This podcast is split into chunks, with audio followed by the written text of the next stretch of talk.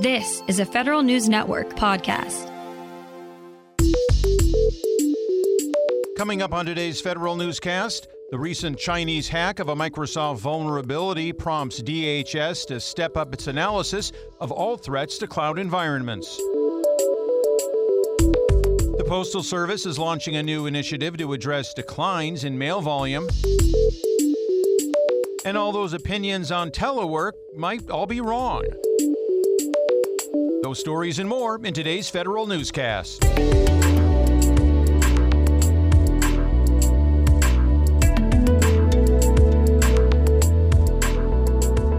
It's Monday, August 14th, 2023. Welcome to today's episode of the Federal Newscast. I'm Peter Musurlian. Telework proponents say working from home increases productivity and work life balance. But a new report from the Government Accountability Office says the longer term impacts of telework are still unknown. Although GAO says telework generally has a positive impact on employees, it's too soon to measure other effects such as workforce attrition and the aforementioned productivity. The report's findings covering the nationwide workforce come just a week after the White House urged agencies to start, quote, aggressively executing return to office plans starting in September. The Defense Department is considering significant changes to how the D.C. National Guard is structured. No decisions are final yet, but one idea on the table is to remove the D.C. Guard's aviation units in return for more military police. A bigger possible change has to do with who controls the National Guard. In every state, that's the governor. But since D.C. doesn't have a governor, the responsibility currently falls to the Secretary of the Army. DoD is contemplating a change that would shift that control to U.S. Northern Command. About 500 frontline employees at the Federal Housing Finance Agency vote to unionize. Federal News Network's Drew Friedman has the details. Those feds have elected the National Treasury Employees Union as their representative in a vote of 254 to 24. The new group is NTEU's 35th union chapter, joining others including chapters at the Securities and Exchange Commission and the Federal Deposit Insurance Corporation. Incoming NTEU National President Doreen Greenwald says the priorities for those workers will be finding better work life balance and getting adequate agency funding. Drew Friedman, Federal News Network. The DHS sponsored Cyber Safety Review Board gets its next assignment directly from a recent cyber incident.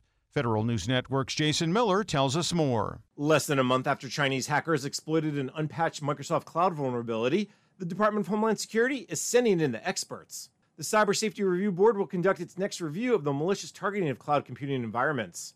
CSRB's analysis will include both the Microsoft incident as well as cloud based identity and authentication infrastructure affecting other cloud service providers and their customers. Through this review, the CSRB will develop recommendations for the cloud service providers. DHS did not offer any sort of timetable for the CSRB to complete its review.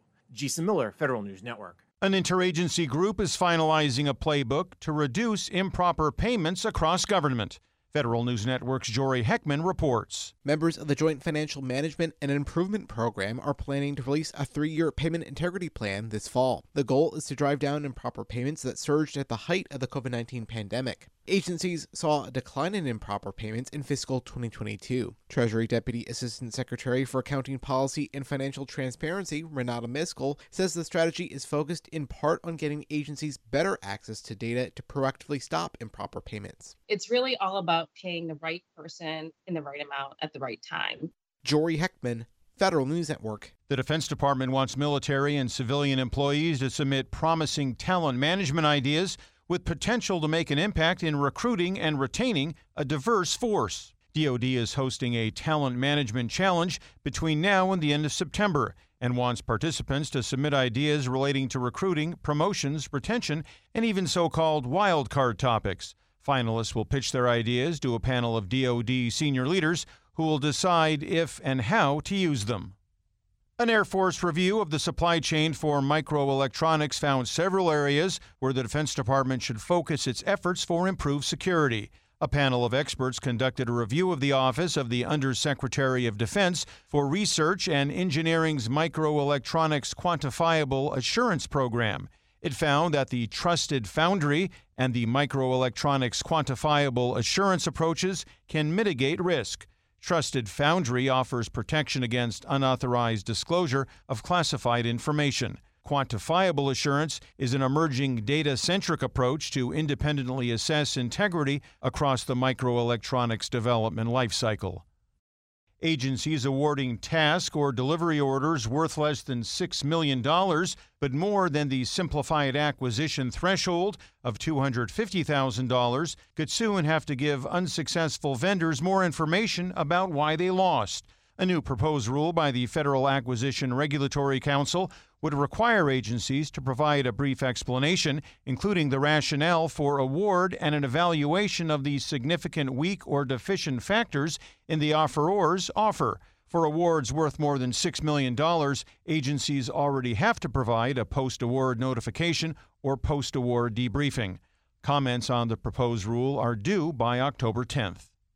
The Postal Service is launching a new initiative to address declines in mail volume.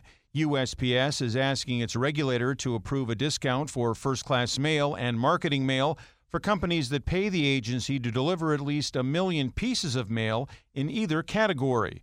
The incentive is meant to encourage large mailers to increase the amount of mail USPS delivers after years of declines. The agency saw a nearly 6% decrease in its first class mail volume in the third quarter of this fiscal year compared to the same period last year. But it also reported a 4% increase in first class mail revenue. That's because USPS raised mail rates last month, hiking the price of a first class stamp to 66 cents. The agency is settling into a familiar routine of biannual rate increases for its monopoly mail products each January and July. If approved by the Postal Regulatory Commission, USPS plans to begin registration for its bulk mail discount program in November.